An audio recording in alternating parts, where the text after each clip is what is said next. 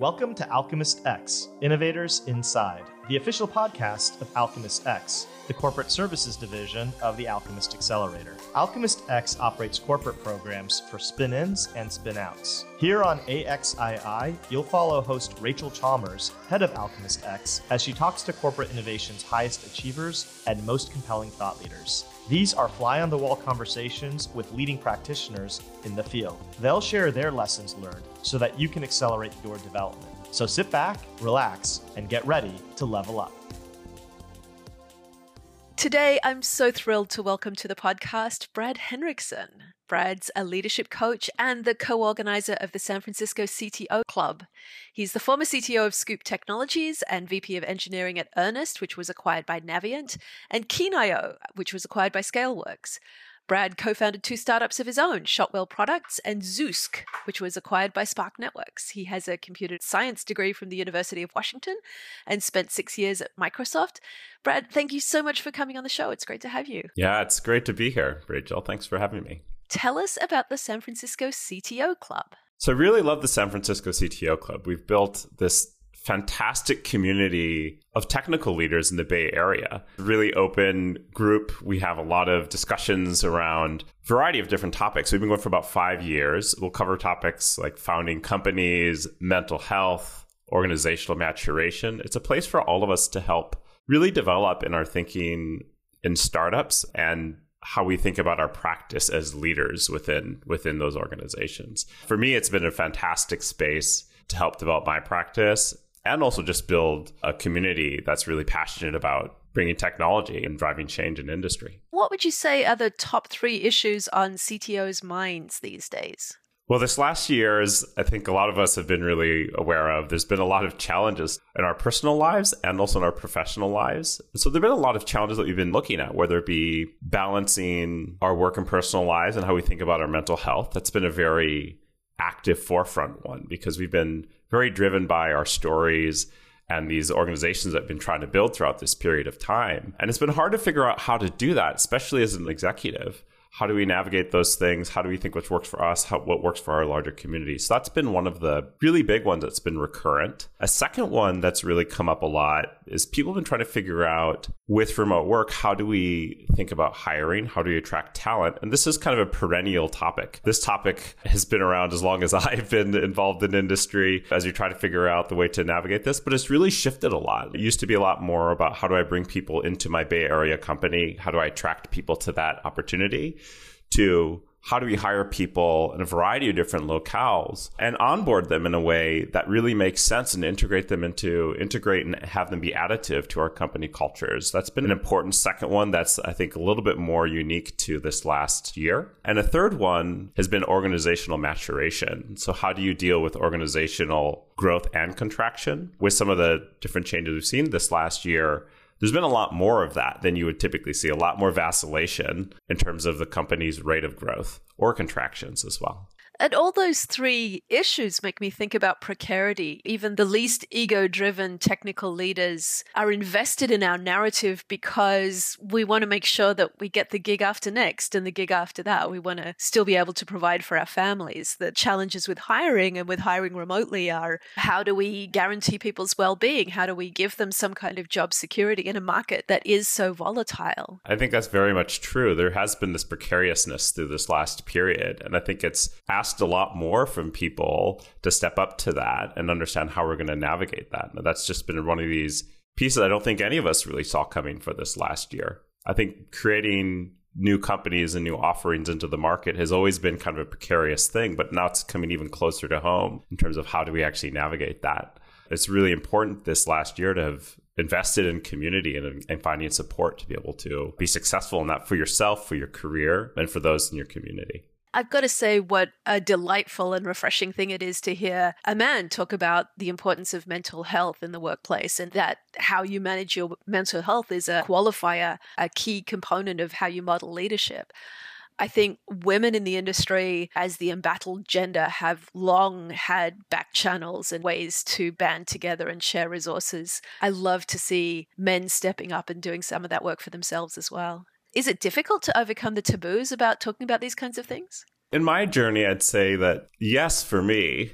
When I first started in industry, I very much had this attitude of I'm just going to soldier through this or I'm going to tough it out. And there was a lot of attitude around ideas of grit and like this very masculine way of talking about being a leader in technology. And so it took a lot of work, internal work, finding support to be able to change some of that lens and really and really come around to thinking about self-care and community in a way that was outside of just myself right? For myself but also for for people around me. So it wasn't intuitive for me.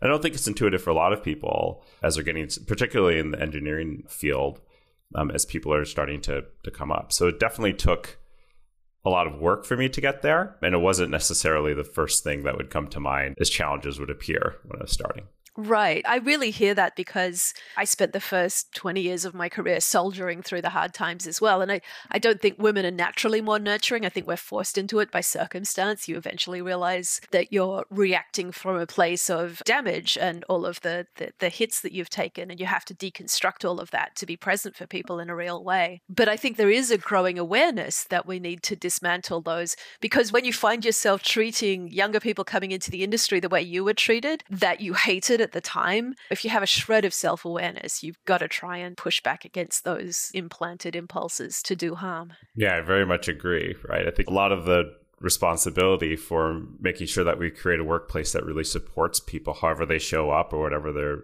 biases are that we end up help supporting people along that way and so it's really incumbent on on those of us who've been around for a while to make sure that that holds true like we don't i don't want to pass down sort of those experiences, some of them which were really positive, frankly, but some of the more negative ones to people who are now coming to the industry. More generally, what has holding CTO and VP engineering positions taught you about innovation, about how to bring new products to market? It's a great question. First thing that I would say is that I come to this from a technologist perspective. I've been involved in technology for a very long time. And so for the longest while for me, it very much started with technology, and I, I kind of moved around to what's the innovation, what's the thing that we're trying to realize in the world. And what I've really learned is if you really want to think about innovation and technology, you have to start with what's the thing that we want to bring into the world? What is this audacious idea that I believe is possible they're not maybe not even possible, but that I dream that I wish was was actually realized. Something that would delight and exceed customers' expectations. You have to start there. If you start with this is the well-contained problem that we're at, it's a problem that we have today, and I'm going to make it 10% better, you're really not going to be driving that innovative idea that truly creates that step function change, which creates impact for, for customers and for people and really changes the world around us. One of the quotes I find really interesting here is from William Gibson, which is the future is already here, just not evenly distributed. Looking at the environment around you and dreaming of what's possible, there's more that's possible than I think most of us realize on a daily basis. And starting there and then moving to how do we want to realize that? What's possible? What's there for us to learn is a really key way to do it. If you start with where you are today, you're going to see all the barriers and everything that gets into the way for you to realize your dream.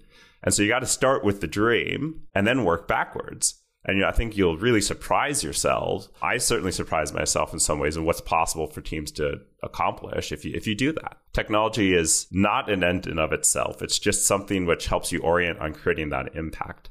I love when people pull in science fiction references because I think what gets lost in implementing technology is precisely that imagination, that vision, that boldness to bring into being things that don't exist yet. And I think more of us in technology than we necessarily admit are inspired by folks like Gibson and Kim Stanley Robinson and Bruce Sterling who have audacious versions of the future that sound really good and that we want to build towards. It's been very influential for me in a lot of ways in terms of dreaming of what's possible. But it's also very somewhat at odds of the engineering mindset where there's like this very, very grounded, I'm creating something tangible in the world that must work, which is very separate from this big dream audacity that's present with a lot of that science fiction writing. And I think another really fascinating piece of science fiction, which leads into innovation, is that there's a lot of thinking about how does societies function in science Right. fiction. At the end of the day, if you're a business that's trying to create something that creates change, that change doesn't lie in the technology, it lies in society. And so it changes some of the framing, in my opinion, in terms of where are you thinking about things? What are the ideas that you're playing with? And then you can root back in the technology. So I'm going to both agree and disagree. I mean, you're completely right that when you're coding just to implement a function, you're pretty narrowly focused on your OKRs and your KPIs, and, and it's just a algorithm in, algorithm out type function.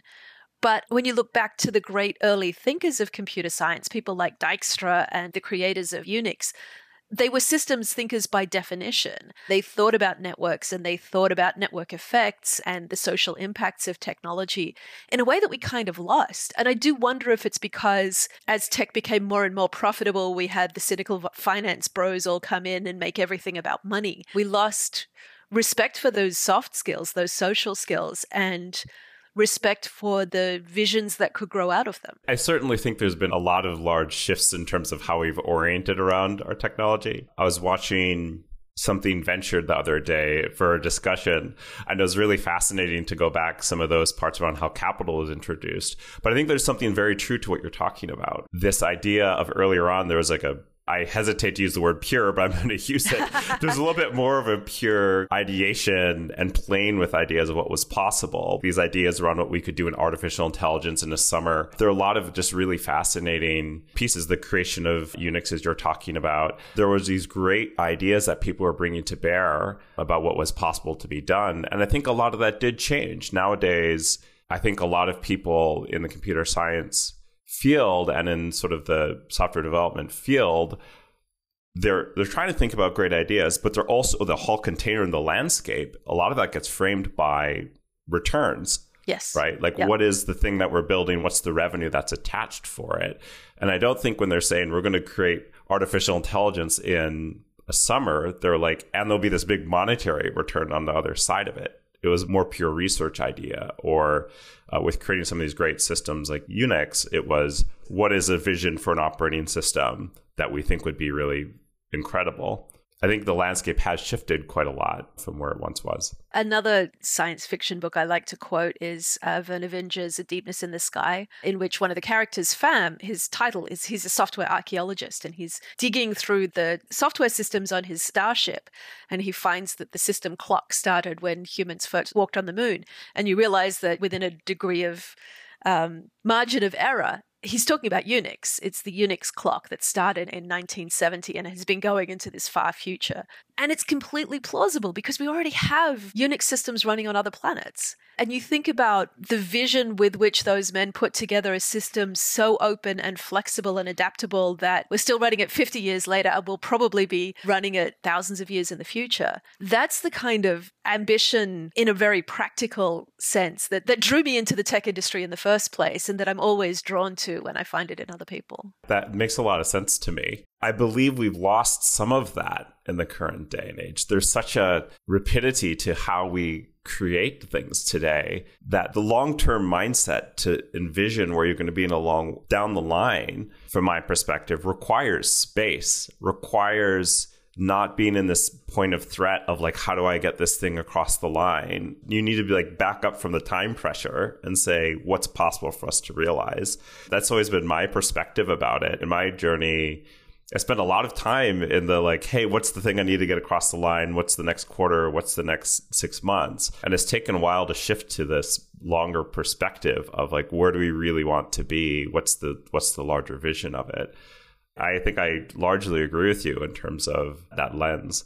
I really wanted to ask about your coaching practice. I'm doing a lot of coaching of our accelerator teams at the moment. What are your coaching clients struggling with the most these days? Some of this overlaps with some of the things people are seeing within San Francisco CTO Club. So there's definitely the overcoming burnout piece, which has become very prevalent. There's been a lot of people who are working round the clock, particularly if they have offices in a variety of different time zones. I know some companies have some people working in Pacific time and people in India. And so it's just all around the clock.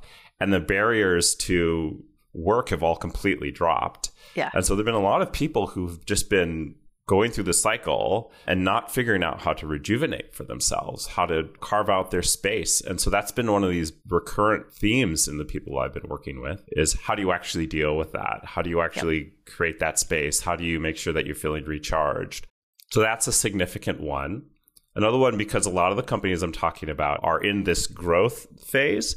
So there's a lot of questions about like how do we deal with the next stage? How do we deal with my organization doubling in size? How do I think about organizational structures? How do I think about my role as a leader? And interestingly, I find a lot of these two these two topics I'm mentioning really overlap. What I'm seeing from people is that they have these narratives and stories about what they should be doing, and as more fuel gets put on the fire, they just keep bringing on more and more to them to help grow with the company. And so their stories that they show up with to their job of I need to do this, I need to do X, Y, and Z, and I should be doing all of these things, and I can't drop any of them contributes to the burnout. Right. And so I'm seeing a lot of people who are struggling with this growth, no good boundaries with time, or not finding ways to restore themselves. And they're in a position where they can do so much great impact and they're paying the price on every single side. And people are having a hard time finding the support that they need to navigate that for themselves.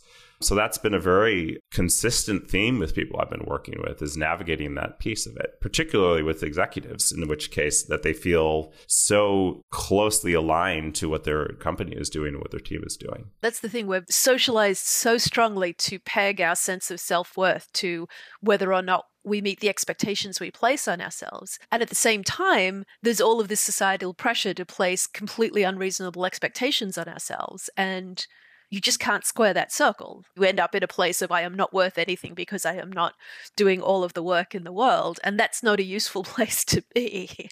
Exactly. And I think we pay we pay very high cost for this, but also those around us and the things that we care about pay a high cost. And there's like there's a lot of elements here to me around identity and self and self-worth that that tie in a lot of this, which gets very intertwined when we're building something. Like we have this audacity to dream something that we want to bring into the world and we want to do it and we believe we can create an incredible change and we believe that we're the tip of the spear to create that to realize that in the world.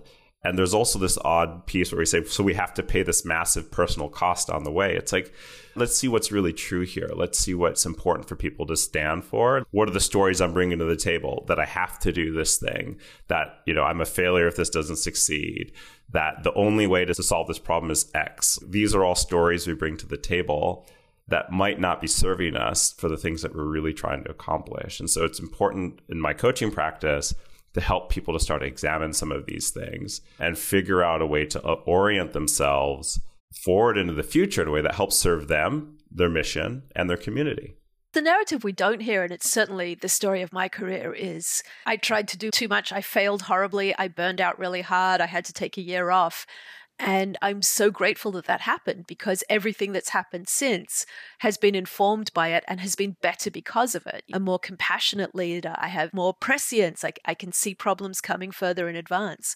I lean on that experience every day. Yeah, I can. I can very much relate to that. I had this experience when we were building Zoosk. I was there for five years, around five years, maybe a little bit more. And I, I put myself completely on the line there. Every moment of my day, except for the moments when I go rock climbing to recharge, it was like my one, basically a six month detox where my body, like I just put the computers away, just went outdoors, traveled the world, and I just needed to reboot. And it was a clear sign to me that the way I was operating was not sustainable for myself. I was paying this incredible cost. And there's a lesson that I've carried with me ever since then. In a similar way, it sounds like you have. I'm so proud and so excited about the things that I accomplished there. And at the same time, there are much better ways I could have approached a lot of what was going on. And it, unfortunately, it took me putting myself right on the line and paying the personal cost to start gaining some insight and say, no, I'm not going to go there again. There's a different way to operate. And part of my coaching practice really orients around how do I help people to build that awareness and set themselves up for success. They don't get there. I mean, if tech teaches us anything, it's that humans aren't machines and that humans are really good at stuff machines aren't good at, like processing nuance and having intuition and being able to follow hunches. So it doesn't make any sense that we would treat humans as fungible machine parts that we can burn up and throw away. It's just economically irrational apart from everything else. Oh, agreed. Absolutely. I like to say that the most important aspect of creating a company or the people that are involved in it. That is it at the end of the day, and the experience that you craft together. And so this notion of fungible human capital is just a very like disturbing notion to me personally because it, it reduces people in a way that I find to be lacking respect for for everyone who shows up. It's a delusion of the bankers. Brad, when you look back on your work, what are you proudest of? Well, for the things I talked about at Zoosk and, and for all the the times I put myself through, I will say that the thing I'm absolutely most proudest of is the team that we built there. It always comes back to people for me. It doesn't matter like how much was raised or what exits looked like, or of course I love the impact that we create with the with the products and and the and the companies that we're building. But at the end of the day, the piece that really resonates for me of being most proudest of is the communities that I've been a part of and helped to create it's something which to me lasts on well past whatever engagement that I'm in. And without that, I'm just not interested in creating something. If you're like, hey, there's this incredible opportunity or this incredible thing we're gonna go do, and I, I go talk to the people and I'm like, yeah, this is not this is not what I want to be a part of. It's almost always comes down to was it a match in terms of who is involved and who are the people that are there. It really feels like community is our best countermeasure against the precarity we were talking about earlier. You know, you can't rely on distant bankers for your next gig, but you can work with people and want to work with them again and have them want to work with you again. And that's longevity in, in our industry. I think that's very true and we learn from the people that are around us right yeah. like we we have so much we have so much to give each other and and support each other as we're doing these adventures on a daily basis with whether it be companies that we're advising or companies that we're building or uh, peer groups that we're, we're a part of without that it's you're just a mercenary out in market in some sense trying to like forge something into the world. But the only way that you're going to be able to create that impact or grow, or gain insight, or become better at your practice, from my perspective, is to be able to invest in that community. Um, and it really does create this longevity. And it's really incredible when you look back and you say, hey, I wonder what so and so is doing today, or you catch up on old stories. And you, it's always to me just really uh, heartwarming to go back and, and see some of those things and also watch how our, how our past together intertwine into the future. It's the best science fiction plot. A ragtag band of misfits becomes a found family. If you had one do over, what would you do differently? Got a time travel device, you can go back and fix something. Well, for me, it's finding more structured mentorship and coaching early on. I grew up in a family where there was very much of a independent figure it out and we had our tribe of three brothers and that mindset was very helpful for me for sure but it took me longer for me to kind of turn that corner from Brad solving the problem and moving it to how can we as a group solve the problem and creating more space for others. So there's a lot of solo grinding things out, taking a lot of responsibility and overloading myself, being harder on myself than I needed to be. And I think I paid a big cost for that. It also, at the same time, served me in a lot of different ways, but I think it would have been much better off and grown a lot faster with more structured, supported mentoring and coaching. For example, for myself personally, I used to be a lot more conflict avoidant. And so I try to be a, like a kind of a, if you know Enneagram, I'm an Enneagram nine, which is a peacemaker. And so for me, it was like, okay, I got to avoid that conflict. And that really didn't serve me because there's places where conflict was really important piece of do of part of the role, especially as a leader. And if you shy away from it, the community is going to pay a big cost. I used to get feedback, for example, once I started getting more coaching and support, that I wasn't particularly approachable. And it would have really been helpful for me to gain more of that insight earlier on, as opposed to putting on my hard hat and just trying to move through things. And so there's a number of pieces where I think getting more structured coaching and mentorship would have really helped me to have a better experience um, and also helped with my career and accelerated pieces of my career. I also think when there's this mental model I have in terms of time to getting signal back. So when you start a software development, you write some code, you compile it, or nowadays you have it interpreted, and then you can see if it worked or not. And so the feedback cycle is really fast, which means that you can get this feedback and learning little nuggets of wisdom or nuggets of knowledge pretty quickly and test your hypotheses in the world. With executive leadership, the lead time to getting signal back is way longer. So it might be six months, a year, maybe longer before you know if the thing that you did really worked.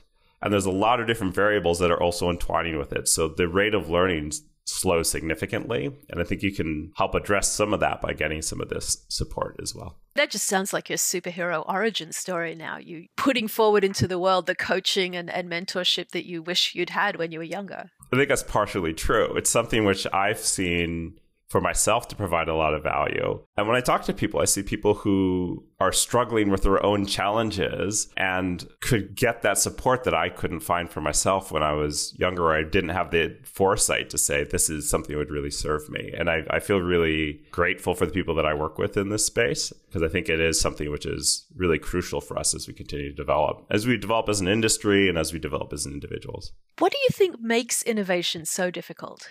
It's interesting. We touched a bit on changes in terms of how startups and how some innovation is being brought to market, because I think that while it also supercharges some of the innovation that happens. It creates this marketplace in some sense that allows there's capital that's being applied to it and allows people to be able to take some bets that they couldn't take beforehand. But at the same time, it can also create states of threat for people where people feel, hey, I need to just do this one thing. and you get this one deal across the line. And you get very caught up in the the day to day. You feel like you're in this threat state. When you're in a threat state, it's much harder to think out of the box you get a lot more into the what is the immediate thing that I need to deliver, which is great from an operational perspective, but it isn't as great from this notion of how do we think about the problems that we truly need to solve as a business? That requires headroom, that requires being in an environment where you don't have to constantly justify or rationalize your thinking.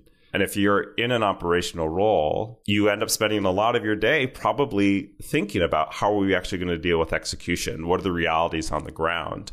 Innovation pays a cost as it gets paired with capital and the desire for us to get returns. And I think a lot of us in the schooling that we were brought up in was very much to here, here's a test that we need to pass. Mm-hmm. And so you learn how to solve to whatever the domain is, as opposed to actually, there's a different test that I'm going to answer. And here I'm going to give you what the test is going to be. I'm going to come up with my own answers. And so I think there's kind of a, a two piece part here. One is I think we've gone to this world where we don't create enough headroom to think about where we really need to do to create that innovation because of the operational realities of running mm-hmm. businesses. And then the second one, I think that in the educational style, at least that I was raised in, I think a lot of people were raised in, there was a let's try to get good grades and let's try to pass this test as mm-hmm. opposed to let's really explore and innovate and explore these ideas, which is a very different mindset, which is very, I think, crucial for successful innovation. Yeah, I mean, as somebody with investor burnout, I'm going to say both of those aspects can be traced to impatient investors. People just not investing for the long term, not investing with enough ambition to give people that headroom and to let people explore the problem domain rather than answer the next immediate problem. I think that's very true. And you, you see companies that sort of play this pattern where they're,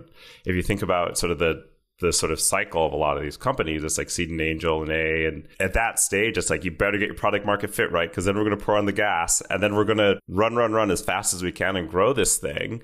Well, if you're in the run, run, run and grow this thing and you say over here, there's actually an opportunity that's even bigger. It's like, well, how are we going to rationalize that with this growth that we're after?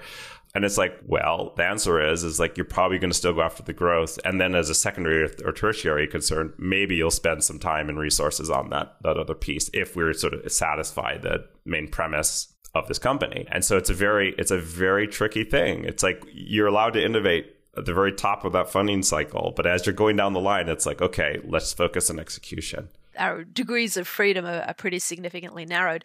I look back to places like Bell Labs and Xerox PARC and SRI back in the day, and sure, they were bureaucratic and inefficient, and sometimes they disappointed, but sometimes they produced innovations that we're still teasing out the implications of all of this time later.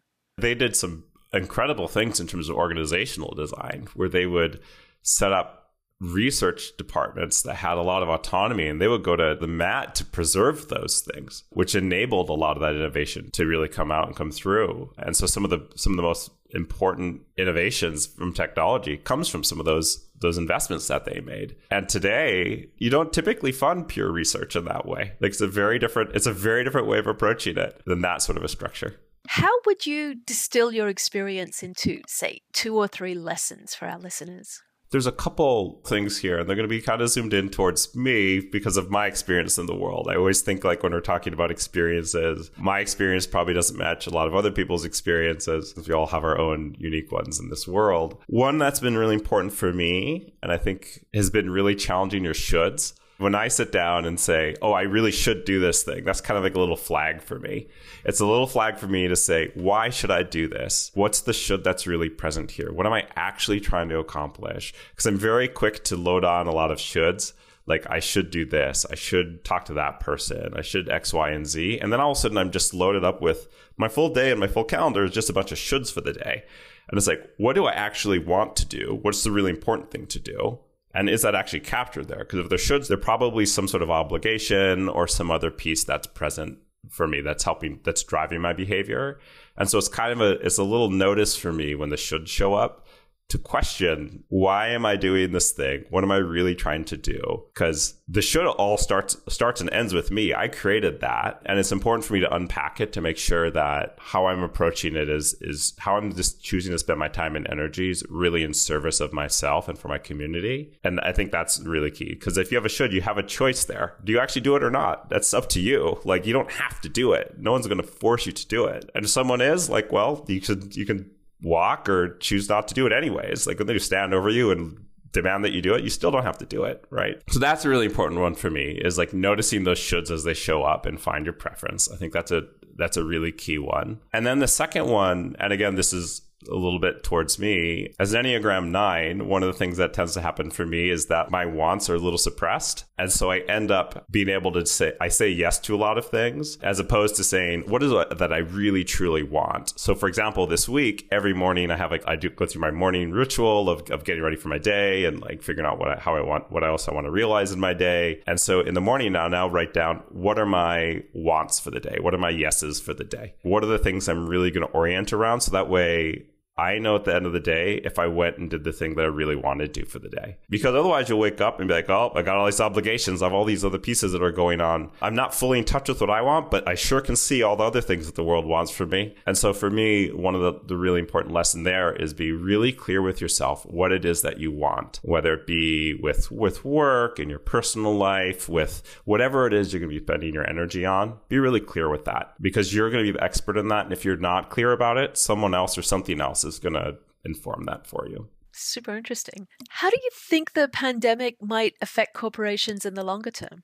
So I think we're already seeing some of this based on a number of the coaching conversations I've been having with people. Obviously, the remote workforce thing is going to stick around for a while. People that I've been speaking with, they're not looking forward to commuting again there's been a very, very public, from the Bay Area perspective, people moving to Tahoe, people moving out of the state. And so I like to talk about this as where we were 10 years ago in terms of technology supporting remote work all that stuff has just compressed and gone out to everyone at the same time. And so there's this really fascinating piece where usually they talk about two or three weeks being the sort of the timeline for a new habit to be ingrained for people. Well, we're what, 14 months into yes. it at this point?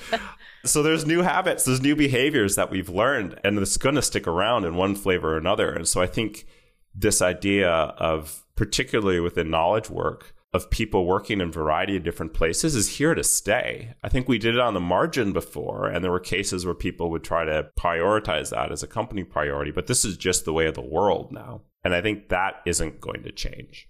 I mean, I'm definitely in camp. I will work from home as long as I possibly can because it's enabled a, a, different pace of workday for me. I mean, I might still work into the evenings, but I'll run errands in the afternoon. In between meetings, I'll go out and sit in the garden and check in with my partner. And it's just a very different, and to me at least, more human arc of the hours of the, the workday. I, I totally relate to that. I do think it also requires people to orient on how do they really want to spend their time during their day. Like it gives you a lot of flexibility. And if you're able to, I think, structure in a way that serves you and what you're doing, that works really, really well. There's a flip side of this, which is like, well, now I'm working from home and I work all the time. Or, hey, I, I don't naturally reach out to connect to people and I relied on work to do that and being in the workplace. And if I'm remote, like I, that's a very painful place to be. So I very much hear that. I'm excited for the flexibility that remote work has had for me and the ability to run my practice from from my house and a variety of other things. And that's been really really empowering in a lot of ways that I, I really appreciate. A second thing which I think is going to be affecting corporations long term is that there's been this exuberance that has, has been present within startups, I think for about 10, 11 years post financial crisis of 2008 that has just been building and building and building. I remember coming back in 2013 or 2014 after traveling for a year and just looking around in the street and just seeing all of this energy that had grown. And like there was this very sky's the limit attitude and a very free attitude around capital. I believe over this last year, we've seen a lot more return to fundamentals for businesses, thinking about how are they actually exercising that capital, how are they going to operate, how do they think about their financial plans,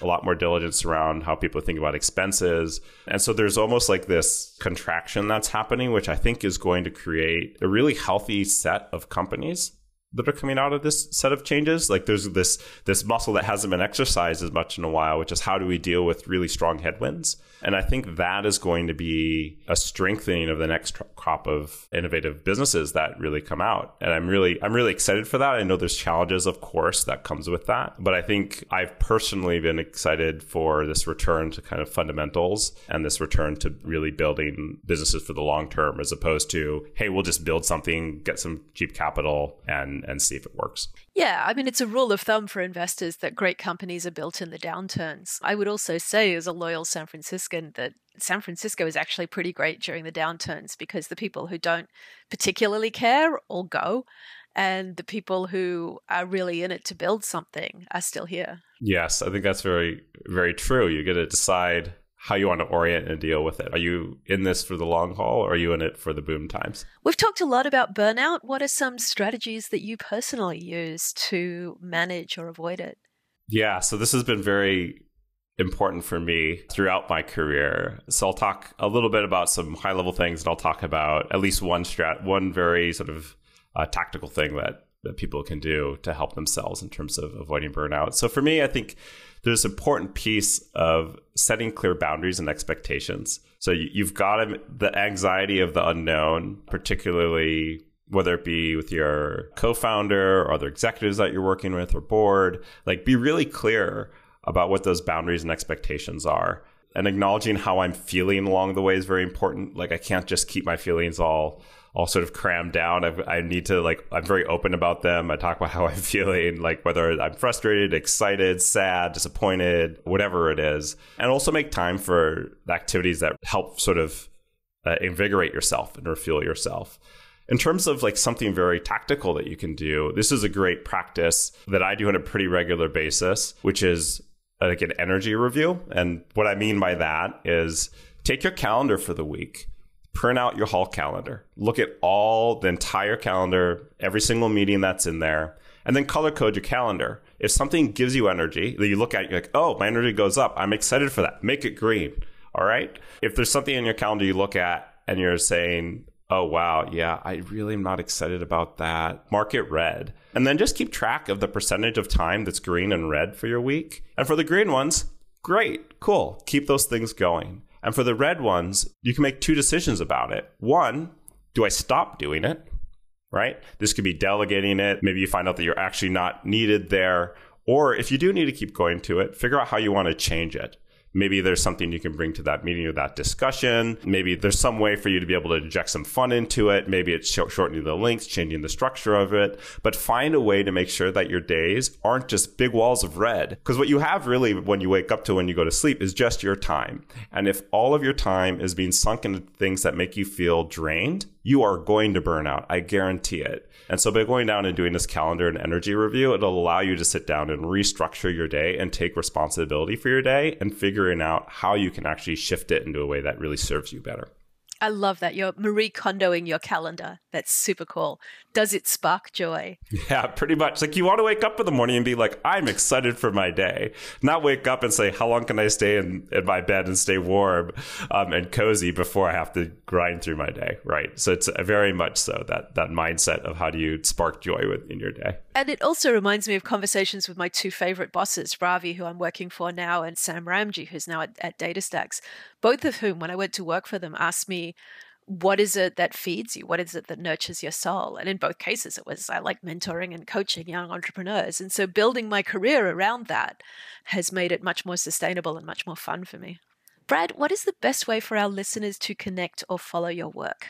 Yeah, so I'm not super active on the social medias, part of managing my attention. But you can find me on LinkedIn as Brad Henriksen, and you can also find me at my leadership practice, which is henriksenleadership.com. Both of those I post some content on and off, and there's also link to links to a number of resources that I find to be really helpful for people as they're as they're thinking about navigating their careers and their and their companies.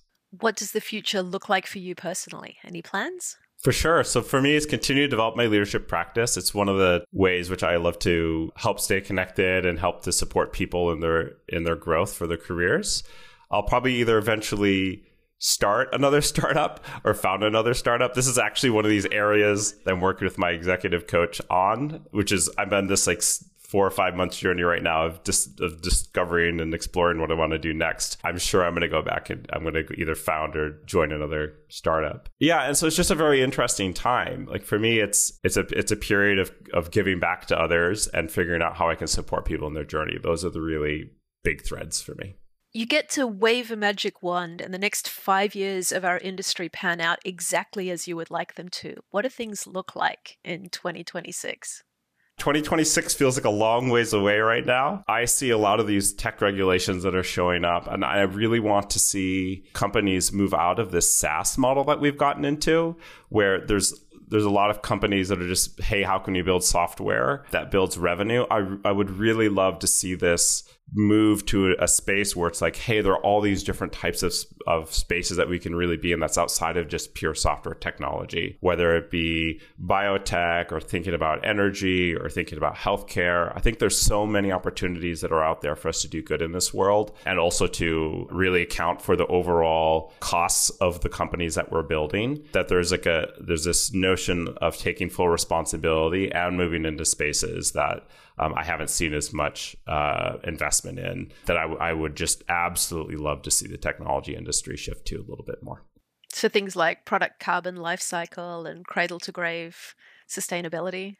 Yes, like those sorts of things. Obviously, I care a lot about mindfulness and mental health. And so I think there's a lot in that space that could be done when we talk about secondary effects. I think there's been a lot of negative impacts and positive impacts to mental health as a result of some of the things that's happened in technology. And I would love to see some of these things invested in and see really stronger support for people in their journeys. I think it's one of the areas that we've somehow missed a bit over the last 10 years. What else should I have asked you? I think that covers most of it. I'm really excited by a lot of the talent that I've seen coming into the industry. Like there's been this entrepreneurial spirit and this deep desire to create impact that is really refreshing to me. I think for some of the downside of the boom times, like one of the really big upsides has been people haven't, when people get an idea, they want to bring it out and, and realize it. And this is something which is I think a really beautiful aspect of, of innovation and something to be really, really celebrated. And so I hope that continues. Uh, and I hope that we continue to diversify the ideas that pe- people continue to diversify the ideas that they have um, and really continuing to deliver on those. So I think it's a very exciting time in terms of the talent that's in industry. Yeah, I agree that the kids are all right. They're, they're bringing amazing ideas to the table and it's, it's so exciting to see. Brad, it's been an absolute delight to have you on the show. Thank you so much. Thank you so much, Rachel. It's been really fantastic chatting with you, and I really enjoyed our time together. This has been Alchemist X, Innovators Inside. If you enjoy our show, we'd be grateful if you could give us a rating or comment on Apple Podcasts or your favorite podcast platform. You can find the transcript of this conversation, plus links to whatever books, articles, TV shows, and apps we talked about on alchemistaccelerator.com forward slash podcasts. If you'd like to chat more about our corporate programs for spin ins and spin outs, email us at innovators at alchemistaccelerator.com. We love hearing from you, so stay connected by following Alchemist X on Instagram, Twitter, Facebook, and LinkedIn. Until next time, this has been Alchemist X Innovators Inside.